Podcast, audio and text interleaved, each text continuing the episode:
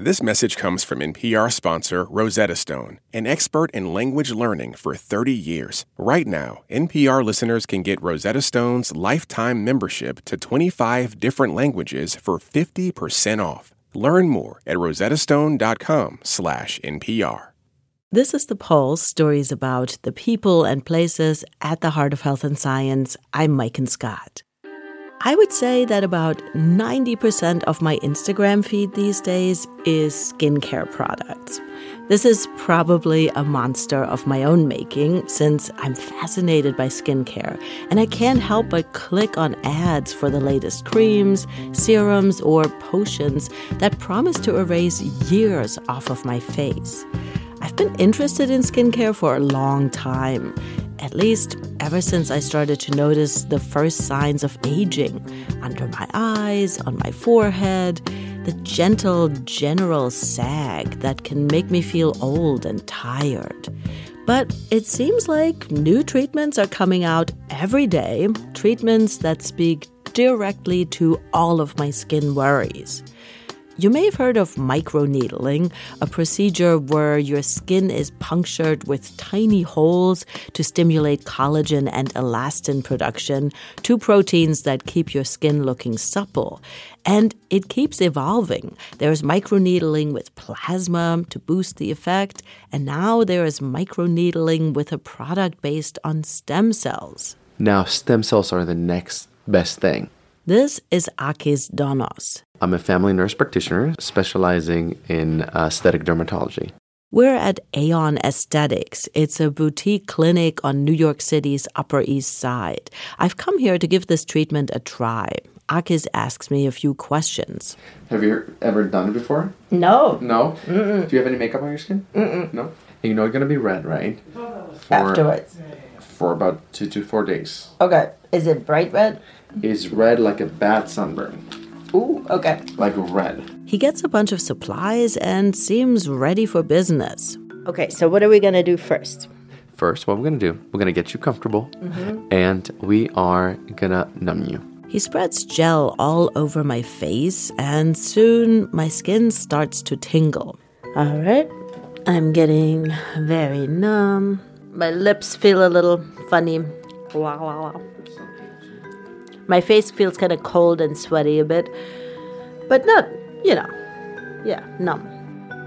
The stem cell treatment I'm about to receive is stored in a small vial. I've been curious about this approach. I talked to the chief scientist at the company that makes this product, AnteAGE. His name is Rob Knight. So, stem cells are really great because they have a real nice capacity to regenerate. So, when your tissue is normally just turning over and growing and cells are dying, just as the normal process of just in life, the new cells and new tissue is regenerated from stem cells. So, stem cells have this real nice regenerative capacity. Rob says stem cells can stimulate collagen production and they have anti inflammatory properties. He says to make this product, the company uses bone marrow stem cells from human donors, which they grow and multiply in their lab. Then they have a process where these cells secrete their regenerative powers, which are then used in this product. Rob has worked with stem cells as a scientist for over a decade, using them in the treatment of scars. So it's really just a, a taking the research and the information people have been getting from drug discovery and regenerative therapies and then applying that research to the cosmetic aesthetic market. Which brings us back to the treatment I'm about to get. So we're about to get started here. Awa. My face has been numbing for about half an hour, and Akis comes back and he's getting out a device called a skin pen, which will puncture those little holes into my skin, all while working little drops of the stem cell solution into my face. How comfortable is it? That's totally fine. Any pain? No. That's it. Oh, wow. So then I guess the numbing did the trick. I think so. Yeah, it feels like um, as if I'm holding a needle on, like, just toward my skin ever so slightly. But it doesn't hurt at all. Like, not even a little bit. 15 minutes later, I'm done. How did I do? You did amazing. You didn't even blink. All right. No, so you tell me, how did you feel? It felt fine. Yeah? Yeah. I mean, on the nose, it doesn't hurt at all. It just feels so blah funny because it's, so ticklish. ticklish and weird. Yeah. And I think my eyes teared up. Afterwards, I was red, like a lobster. I wasn't supposed to wash my face to make sure the treatment kept working on my skin, and I was grateful to be wearing a mask on the train ride back to Philly. The next day, the red had subsided, and the day after, it was pretty much gone. Now, a few weeks later, my skin definitely has a nice glow to it. I'm not sure I see any reductions in lines or wrinkles, but then again, it's hard to keep track of them all these days. And this is the kind of treatment you're supposed to do every few months to see real results. These types of procedures are expensive, so repeat visits are probably not in the cards for me, but I'm still intrigued by all of these new options that are out there facials and peels, lotions, serums, at home lasers, the promise of beautiful skin at any age. On this episode, New Frontiers in Skincare and the Quest for Eternal Youth. We'll talk about cutting edge products, find out about some shady aspects of the Botox business, and hear from a reporter who's seen the future of skincare up close.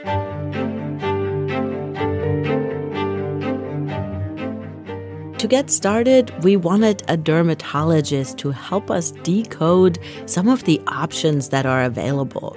What actually works and how? What are the risks and benefits? So we reached out to Janine Luke. She is a board certified dermatologist at Loma Linda University Medical Center in Southern California. She also offers skincare tips and advice on Instagram and TikTok at JLukeMD. She told me a lot of external factors can damage our skin sun exposure, pollution, bad diet, smoking. And then there are internal factors at play. Collagen production decreases and our bone structure changes as we age. Now, when we're talking about bone changes, what are we seeing there? So we can get some resorption of bone over time the bone provides that you know structure for our skin so what happens is if we weaken or lose some of that structure we start to get a little bit of sagging in the skin over time So is this like literally my I'm touching my cheekbone right now. Is it those bones get smaller or what's going on? yes where basically you get a little bit of bone that gets broken down and is not replenished over time Ah.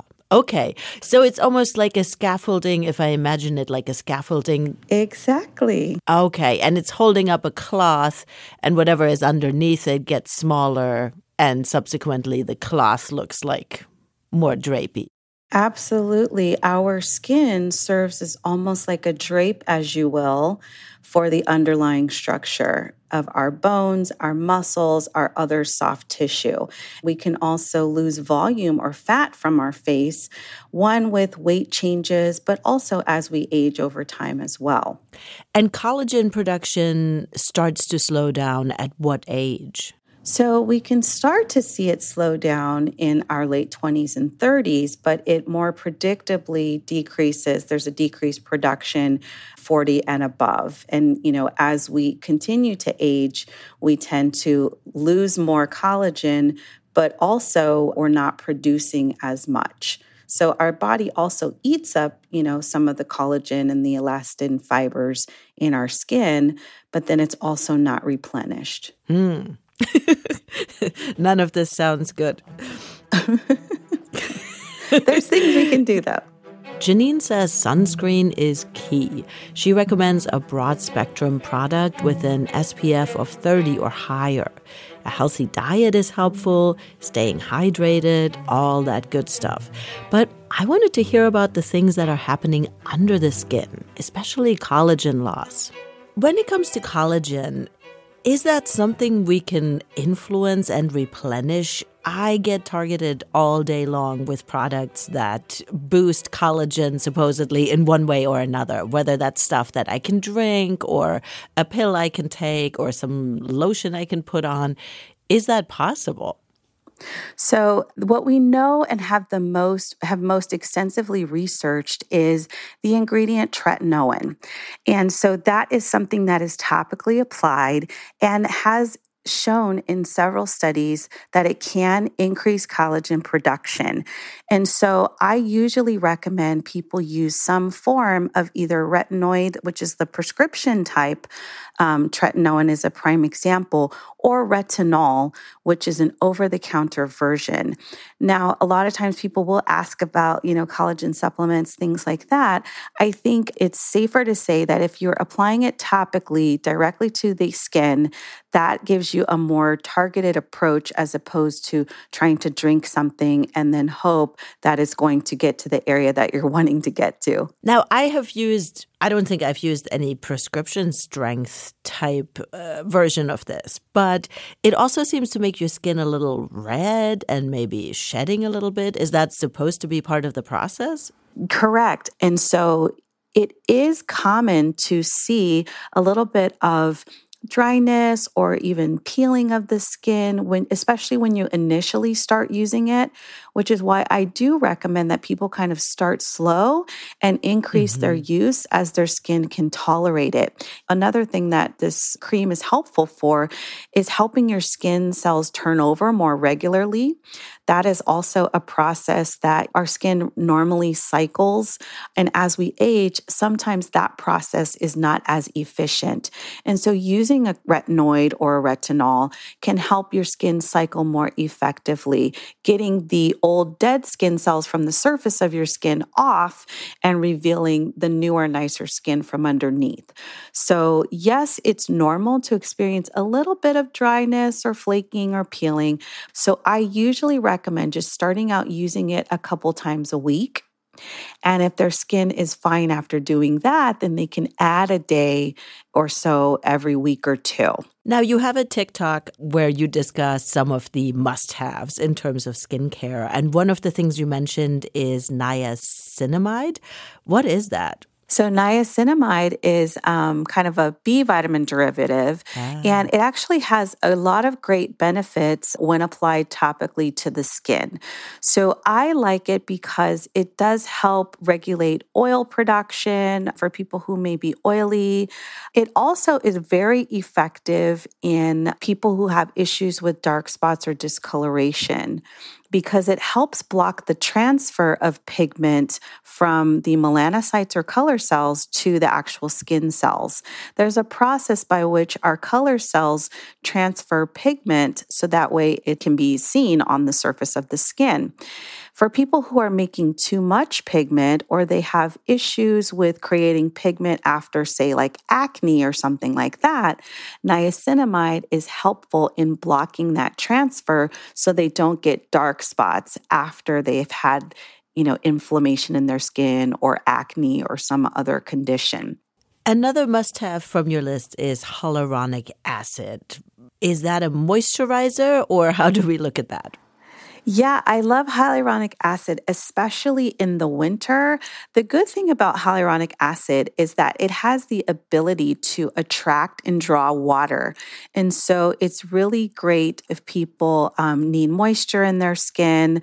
I usually recommend a tip of applying hyaluronic acid while the skin is slightly damp, again, so that way it can draw all the extra water to, into the skin. And then I like to have people apply like a thicker moisturizer on top of that in order to keep that moisture in the skin. So, is the strategy here to increase cell turnover? Get collagen production going or keep it steady as possible and and moisturize, moisturize. Absolutely. Yeah. I always tell people that, you know, having a skincare regimen should not be, you know, very complicated. I think there are very simple things that people can incorporate and really preserve, you know, what they have and try to at least mitigate some of the effects of aging and some of the damage that can be accumulated over time. How can we as consumers understand the products that are being thrown at us, marketed at us. How do I know if this stuff is any good? Yeah, that's a great question. And it's one that I get a lot as well. I see a lot of patients, and a lot of times they, you know, have brought in like bags of products, mm-hmm. things that they're using. And so that's why I usually recommend partnering with a dermatologist or esthetician, someone who's a licensed professional to help guide you. Everyone has different and unique concerns. And so, what I do with my patients is based on their skin condition, their unique concerns, where they are in life, how they want to approach the aging process. We kind of craft something that's one, again, simple, but two, targeted. There are no magic pills, no magic creams, no magic treatments. We do do a lot of, you know, great treatments and we have a lot of products that are excellent, but not one cream is going to do it all. How do you manage expectations with the people you work with? You know, because yeah. I, I think some of what we're being told, especially by a lot of the advertising, is that, oh, none of us have to age and we can all look like we're 25, which would be fantastic, but it's not happening. So, how do you talk yes. about that? And and and that's a great question and I do feel like there are different philosophies about aging where we have some people who just want to let nature take its course mm-hmm. and they don't really want any interventions. We've got people on the other extreme who do not want to age at all costs and maybe may do a little bit more than what they necessarily need. And then you've got the people who are in between. And this is these are the people that I love to target where they don't want to look 20 years years younger, but they do want to look like a better or their best version of themselves. We want people to say, wow, like you look rested, you look happy, you look great, where they feel better about themselves. And that's because they've, you know, either incorporated a regimen or done some cosmetic procedure that's allowed them to make a slight adjustment, a slight improvement that doesn't dramatically change the way they look. So it's not like, oh, wow, you had work done. Absolutely. That's what we try to avoid is, oh, what did you have? It, we want people to kind of notice that something is different, but not be able to exactly pinpoint what was done. Let's talk about some of the procedures that are available now beyond the lotions and potions, starting with injectables like Botox. What can they accomplish? What's your take on them? Yeah, so I love that Botox can one helps smooth the surface of the skin. I'm finding a lot of younger patients who are kind of in this like prejuvenation mindset where they're trying to prevent and preserve. And so, what I love about Botox is that it actually works very well. It's a targeted therapy, it specifically addresses the muscle. So, as we express ourselves, as we focus and, you know, laugh and cry and do all of the different things that we do, uh, we're moving muscles in our face. And so neuromodulators such as Botox, but there are several others, can basically specifically stop that process for a short period of time where it blocks the signal for the muscle to move. And so you don't create the creases that are then leading to deeper lines and wrinkles in the face. Now, there are also injections that target that loss of collagen that we've talked about, mm-hmm. where there is basically something injected into or under the skin to give it that, that boost. Correct. What are those things? So we typically think of those um, in the class of injectables called fillers. Mm-hmm. And so, again, what we're trying to do is restore some of that volume that can sometimes be lost. A very common type of filler is a hyaluronic acid filler to really push from underneath and give a good lifting and restore the volume in the face. Tell me about lasers. When and how are they used in terms of skin rejuvenation? We have resurfacing lasers, which target the top layer of skin. They can remove that top layer depending on the type of resurfacing that we're doing to kind of help remove some of the sunspots, photo damage. But then we can be more aggressive with our laser resurfacing and again boost collagen so that way we can soften some of those fine lines and wrinkles as well. Now, some of this technology is coming to our homes. I'm getting again a lot of ads for for at home lasers. Are they any yeah. good or are they just so weak because I'm allowed to use it?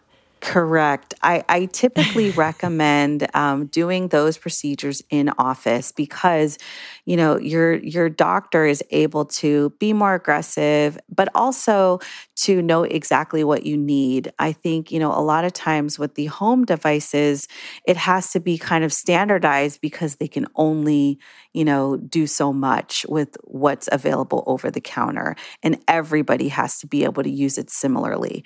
So I think that's where their issues can arise because it is almost like a cookie cutter and one size sometimes does not apply to everyone.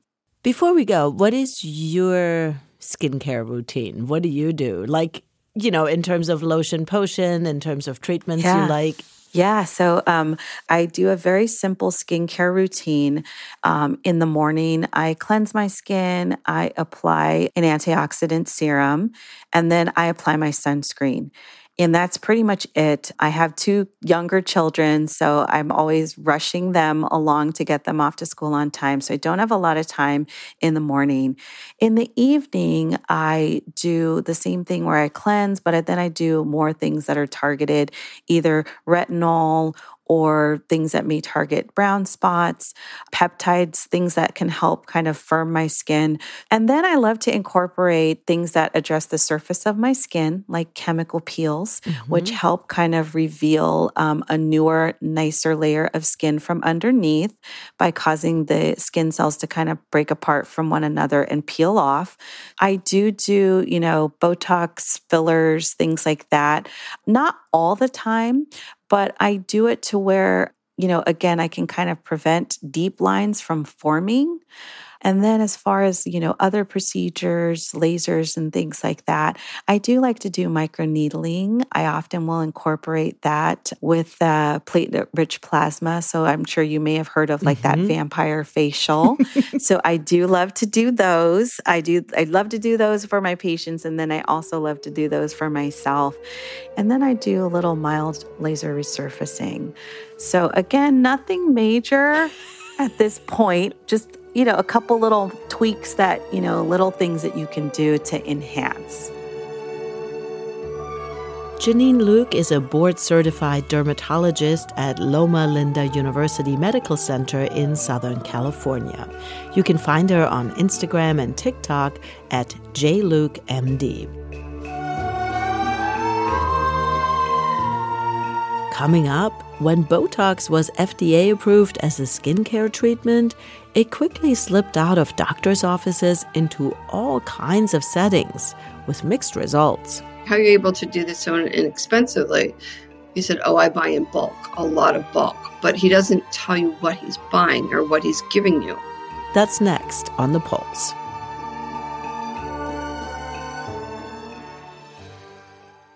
Support for this podcast and the following message come from Doubleday, publishers of Lessons in Chemistry. Be inspired. Read Lessons in Chemistry, the number one global bestseller with more than 6 million copies sold. Meet Elizabeth Zott, a 60s era scientist who brings her smarts and unapologetic worldview to a TV cooking show that has the power to change lives. Lessons in Chemistry is available wherever books are sold from Doubleday. Support for NPR and the following message come from Rosetta Stone, the perfect app to achieve your language learning goals no matter how busy your schedule gets. It's designed to maximize study time with immersive 10 minute lessons and audio practice for your commute. Plus, tailor your learning plan for specific objectives like travel. Get Rosetta Stone's lifetime membership for 50% off and unlimited access to 25 language courses. Learn more at rosettastone.com/npr. Major funding for the Pulse is provided by a leadership gift from the Sutherland Fund. The Sutherlands support WHYY and its commitment to the production of programs that improve our quality of life. Support for NPR and the following message come from the American Cancer Society. Dr. Alpa Patel leads a team that researches cancer risk factors, and she shares one reason this work is so important. We need to know what's the optimal way that you would dose physical activity just like you might a medicine. And without research to be able to understand that, we can't maximize the benefits of physical activity for cancer prevention. To learn more, go to cancer.org. On this week's episode of Wildcard, comedian Bowen Yang says you don't have to feel bad for falling short on mindfulness. I get in my own way by like over privileging the present. That's so interesting because everyone wants to be in the present. I feel like being present is overrated. I'm Rachel Martin. Join us for NPR's Wild Card podcast, the game where cards control the conversation. This is The Pulse. I'm Maiken Scott, and we're talking about skincare. Botox is a huge part of modern skincare.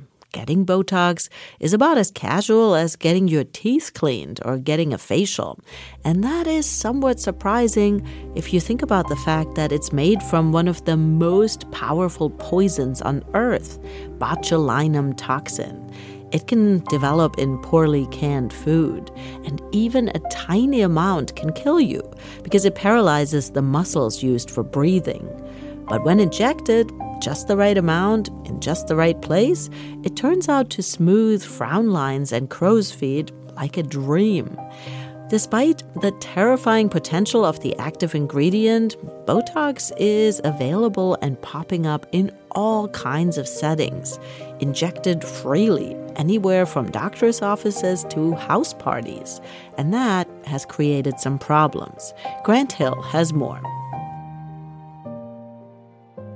A few months ago, I talked to a plastic surgeon for another story I was working on. When he leaned in, lowered his voice a bit, and asked, You want a real story? Uh, yeah, I responded.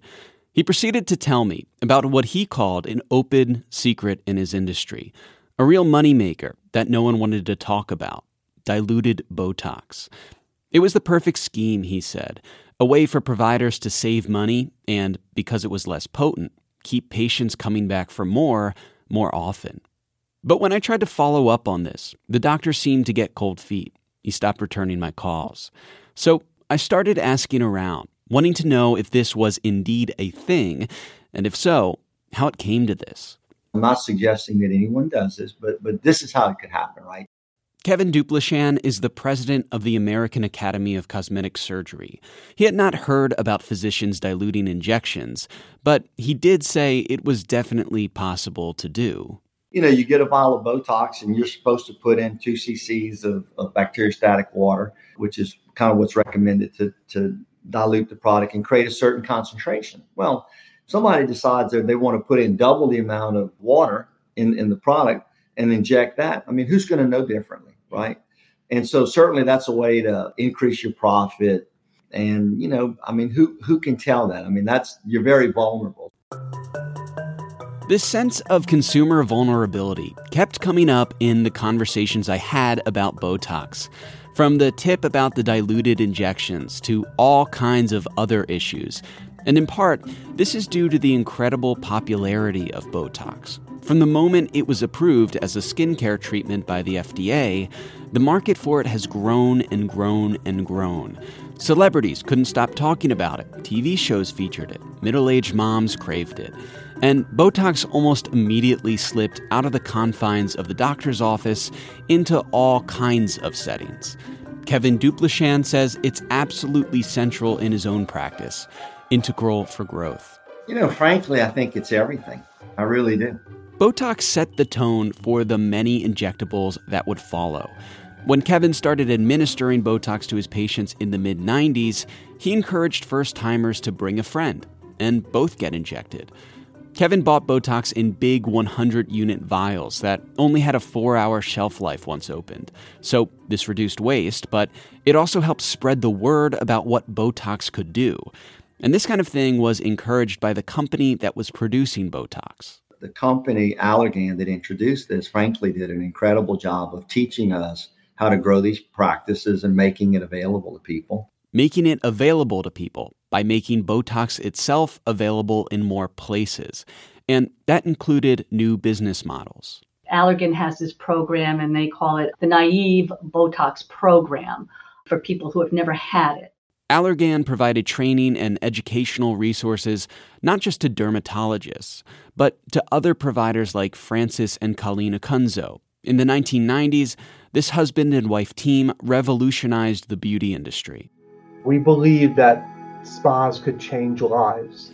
They owned two beauty spas in Boston, think facials and massages, when they read about a laser that could remove age spots from the skin. And we're like, oh, this doesn't belong in a dermatology office, it belongs in a spa. A kind of turbocharged beauty spa with high tech options for its clients.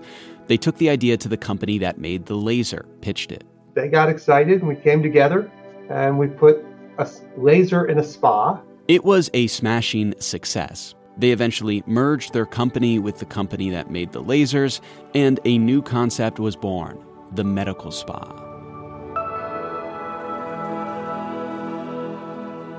So, naturally, when Botox hit the market, the Acunzos were all over it. Francis says injectables like Botox are the bread and butter of med spas these days. At this point, I actually have to work hard to find locations that have less than 60% of their business being done with injectables. The medical spa industry is now a $15 billion industry, with an estimated 9,000 in operation in the U.S. today. These medical spas have positioned themselves much more like a very cool either spa or salon that's Alex Thiersch. He's a lawyer and CEO of the American Med Spa Association, which provides legal resources and training for med spas all over the country. So it's it doesn't feel like a doctor's office. There's a much more kind of fashionable and flashy and sexy appeal to, to, to going in to these places and getting work done as opposed to going to a very sterile and clinical doctor's office.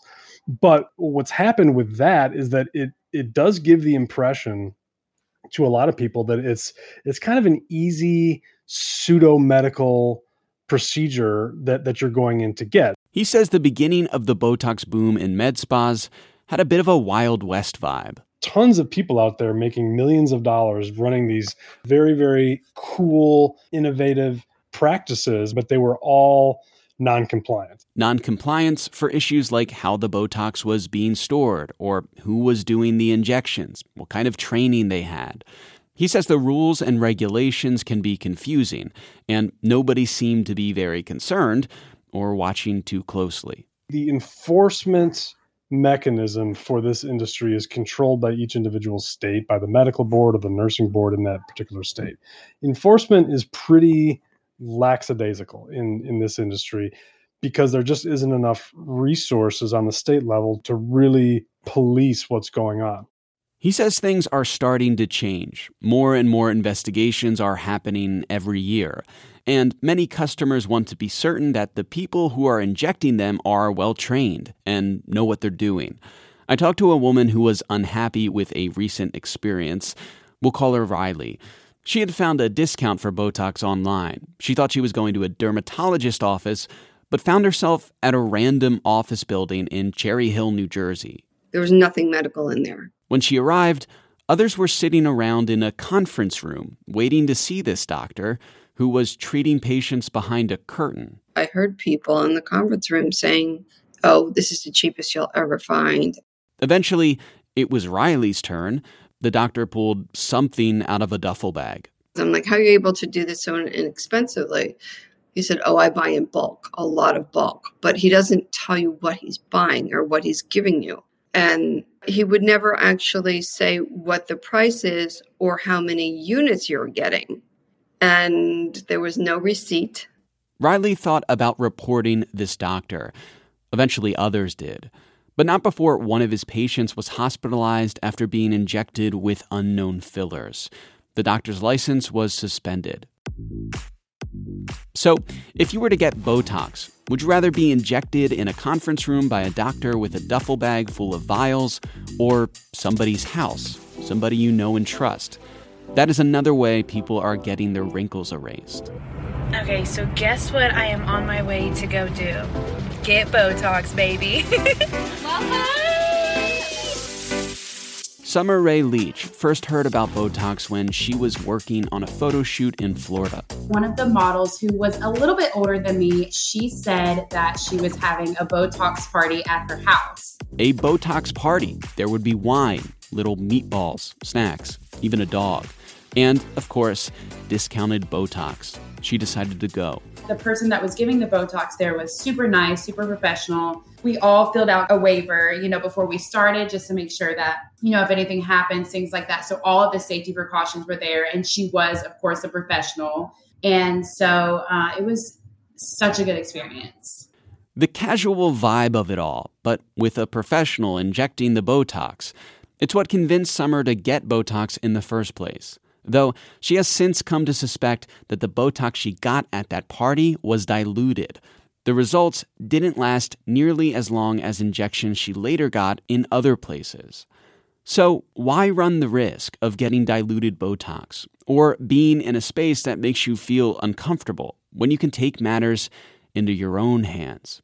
Do it yourself Botox is, as I learned, apparently a very popular pastime. Hi, everyone. Welcome to DIY Beauty Lab. Today, I'm going to be doing a full face of Botox with Botulax. If you're interested in knowing how to do DIY Botox at home, then stick around. This DIY Botox tutorial has almost 80,000 views on YouTube, and it's not nearly the only one. Another quick disclaimer I am not a nurse, I'm not a doctor, I don't have a license or certificate in anything. This is my DIY journey. I'm sharing. With A quick search reveals a thriving online market for illegal foreign injectables in the US. They're remarkably easy to buy. No healthcare license, no business license, or prescription needed.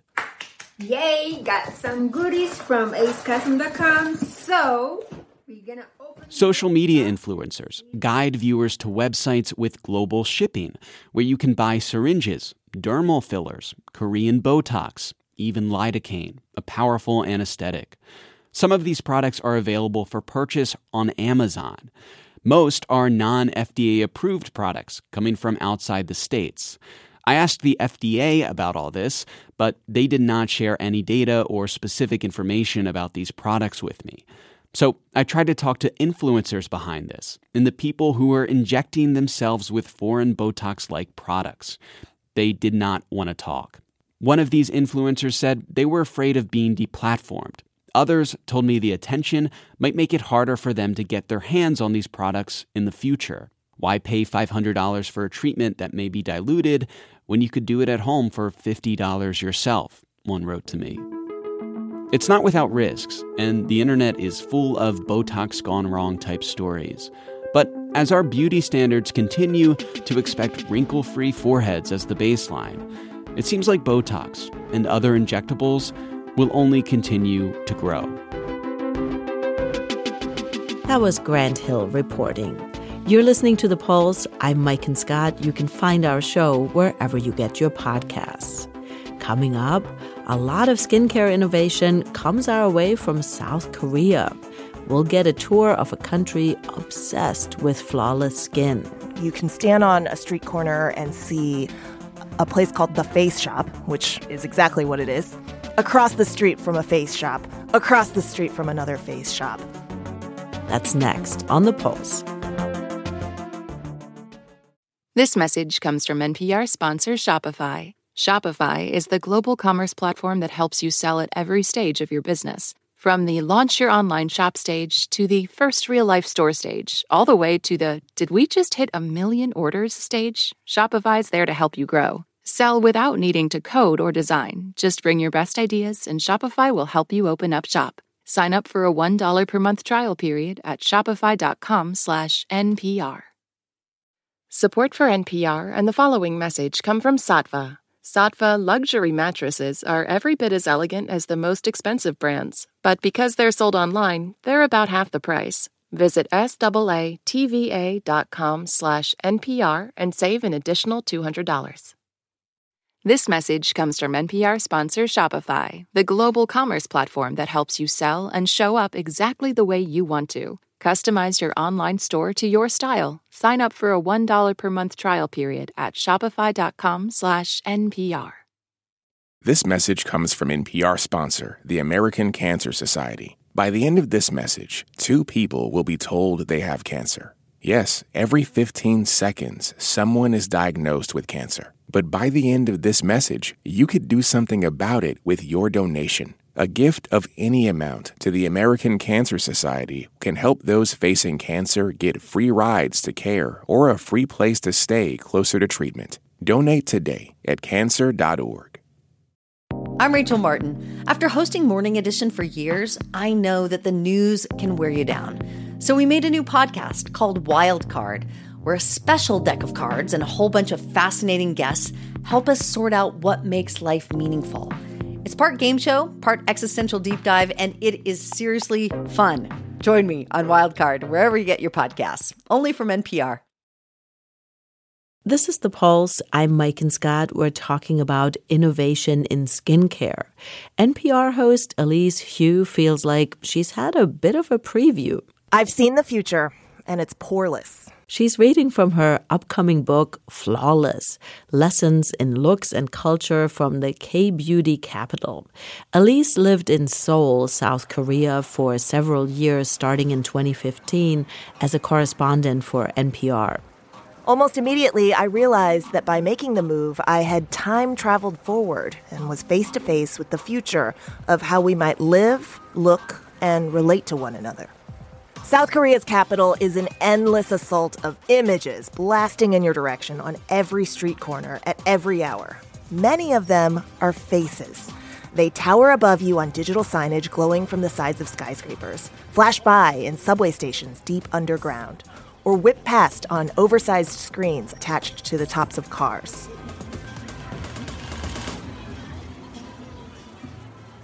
K beauty is one of the country's best known exports, along with K pop and TV shows like Squid Game. The beauty industry is subsidized by the government, and it has exploded over the past two plus decades. Skincare is everywhere, and it's affordable. So, when you got to Seoul, did you have any sense of this cosmetic empire that you were about to enter? Did you what did you know about this beauty industry? I knew that it had become more and more of a curiosity and interest among my friends, my cooler friends, my hip friends. They were already starting to do Korean face masks, those sheet masks, which are now so ubiquitous that you can find them at Costco. And this was 2015, so it was kind of on the ascent. All of this hadn't quite peaked yet and become part of the zeitgeist. I knew that plastic surgery in South Korea had become popular. I had seen the stories about Korea ranking highest in the world for cosmetic surgery or cosmetic surgeons per capita. But what really surprised me was the preponderance of skincare and cosmetics products and shops available in front of me in every direction. You can stand on a street corner and see a place called The Face Shop, which is exactly what it is, across the street from a face shop, across the street from another face shop. The most expensive real estate in all of Seoul at the time was this corner of Myeongdong, which is long known for being a cosmetics district, where a store called Nature Republic occupied the space. And Nature Republic is known for its peels and its serums and its various masks as well. And so I just didn't know about the abundance, the density of these stores, the preponderance of it, and kind of how much it was expected that you do the work of appearance. Were you familiar with these types of products? You know, I'm thinking like my knowledge is about limited to cleanser and a scrub and a night cream and a day cream and maybe an eye cream, maybe some lip balm. But it sounds like there are just so many more options. so many more options. It's the mustard problem at the grocery store, only it's skin serums. Uh, it was around this time that the Korean American Charlotte Cho, who I do write about, coined this idea of the Korea, the K Beauty 10 step routine. And that consists of 10 steps that you can practice as part of your skincare routine each morning or each night. What are the 10 steps? I can't even possibly think what 10 steps one could take. It starts with two kinds of cleansing double cleansing, which is something popularized by K Beauty. So, an oil cleanser, which helps remove the makeup or dirt or residue that's on your face from the day. And then the gel cleanser or the traditional foam cleanser that's more soapy. And then you exfoliate, then toner, then some sort of essence, which is moisturizing, eye cream, also moisturizing, sheet mask, also moisturizes, serum, moisturizer. So this is moisturizer in the form of lotion, and then sunscreen. How important is the packaging on these products? The way you describe it in the book, it sounds whimsical, it sounds really fun, it sounds like they are just visually super appealing. They are. They're so cute. It's hard not to buy some of these products because it's like, oh, that's so cute. That little panda on top of the ice cooling eye stick. Or or you have the lotions that are packaged in fruit, you know, so I have to buy them and then I have to buy them for my kids, which then introduces skincare products to my kids at, a, at a rather young age. So I, even though I can see the programming and see kind of the insidiousness of it, it's irresistible sometimes. And when you talk to people about their skin routines, did this feel like something they did as an act of taking care of themselves, as something they enjoyed, or did this feel like an obligation? This is why beauty is such a fascinating topic for me because there is both pleasure and there is labor involved. And there's a paradox, right? We do want to take care of ourselves. We do enjoy the kind of healing touch of a facial or a massage. But then, if you have to spend a lot of time and energy researching and buying products and then getting these products right and then adhere to the maintenance of your skin and your nails or your hair, then at some point it gets really tiresome, right? It can feel like work. I would say that everybody's sweet spot differs. There were plenty of Korean women who felt like they didn't have a choice but to maintain their appearance because having a good appearance was not only important because of the traditional way we look at it, which is you, we make snap judgments based on people's beauty, but also in Korean culture, it has come to be understood as a kind of work that you should do on yourself, right? So if you don't maintain your outer appearance, then you are seen as lazy or incapable. And I guess appearance plays a much bigger role in all kinds of settings. You describe that people have to include pictures in job applications of any kind. Like, it just seems like there's so much more emphasis on appearance. Yes. In Korea, they use this term called specs, which, you know, Maiken we use specs to talk about what our latest computer specs are, right? Like, how's your processor, your RAM, those kinds of things. We apply the specs to gadgets. But Koreans use specs as a term to compare people. The usage is believed to have originated from Korean matchmaking agencies, eh, which apply a formula for their clients that are looking for a match. So, for a woman, specs that would earn you a higher rating would include weighing a certain weight, often it's quite low, something like 110 pounds, wearing at least a C cup bra, exhibiting a small, fair skinned face, always wearing makeup, and then there's a quotient for cuteness as well. So these are all described as specs. They're specs for men as well. And so you if your body isn't up to spec, then it seems natural to pay for upgrades. Is there any backlash? Are there people who are not doing this or who are saying, I don't feel like participating? Yes, there was essentially a general strike against aesthetic or display labor, as these Korean feminists called it. In 2018, there's no official count, but hundreds of thousands of women who went online and also took to the streets to protest the amount of work that and the expectations for how women in Korea were to look, but also to behave. Korea is a very modern society, but really patriarchal on so many fronts and ranks near the last when it comes to every gender equality index you can think of. Very few Korean women are at the heads of companies. The representation of women in its legislature, the numbers of women lawmakers in the legislature are near the numbers of North Korean women in North Korea's similar body. And there's just a pervasive attitude of sexism towards women, and, and which I felt quite acutely as an Asian woman myself living in Seoul for so many years. And so the tensions there really bubbled up to the surface in 2018, and it resulted in protests and demonstrations in the streets, but also an online protest called Escape the Corset, where women would crush their compacts and throw them in the trash, or make videos of themselves cutting their hair, make videos of themselves wiping all the existing makeup off their faces. It was really inspiring to see, I thought, that people had had it. And I question like the la- the lasting impact of that because while there were sort of short term effects where there was a dip in consumption of skincare and cosmetics, according to some government numbers, I don't know what the long tail effect of that action was, except it does present a different model of what women can be and what, what women can look like.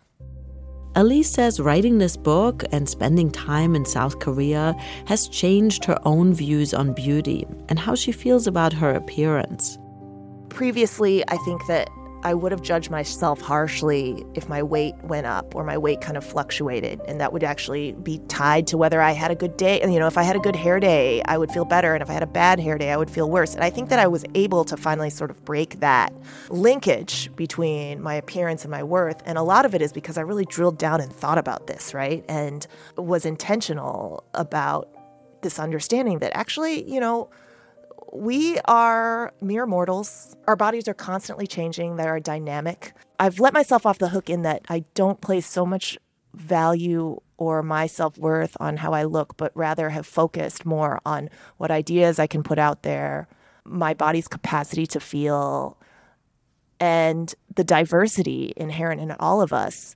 I think my problem isn't a specific Korean beauty standard or specific American or Eurocentric beauty standard. My issue and something I really wanted to question is standardization itself. Why we drive towards, and technology is a reason, but why we drive towards trying to look like one another and our ideas for what an ideal gets standardized in a way that leaves a lot of us on the margins. And so I have a far deeper appreciation for the diversity in the way all of us look and the magic kind of that we can all bring that's totally irrespective of what we look like.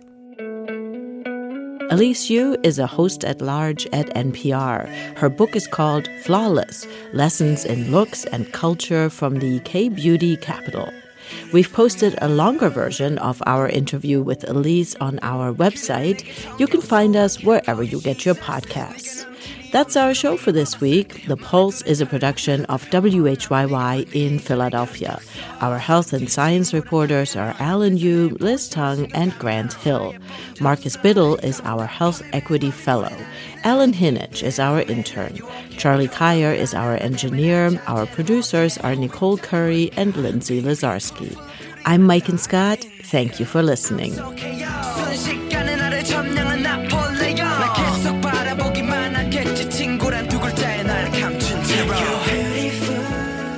Major funding for The Pulse is provided by a leadership gift from the Sutherland family. The Sutherlands support WHYY and its commitment to the production of programs that improve our quality of life.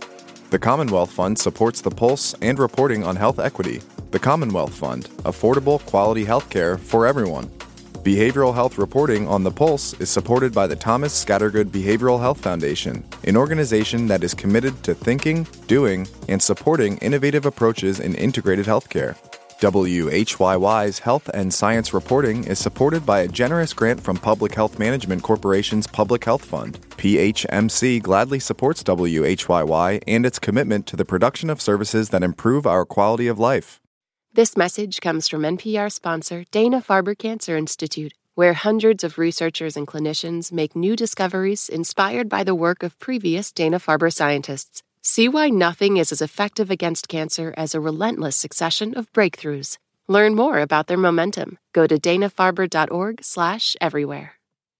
This message comes from NPR sponsor Rosetta Stone, an expert in language learning for 30 years. Right now, NPR listeners can get Rosetta Stone's lifetime membership to 25 different languages for 50% off. Learn more at rosettastone.com/npr.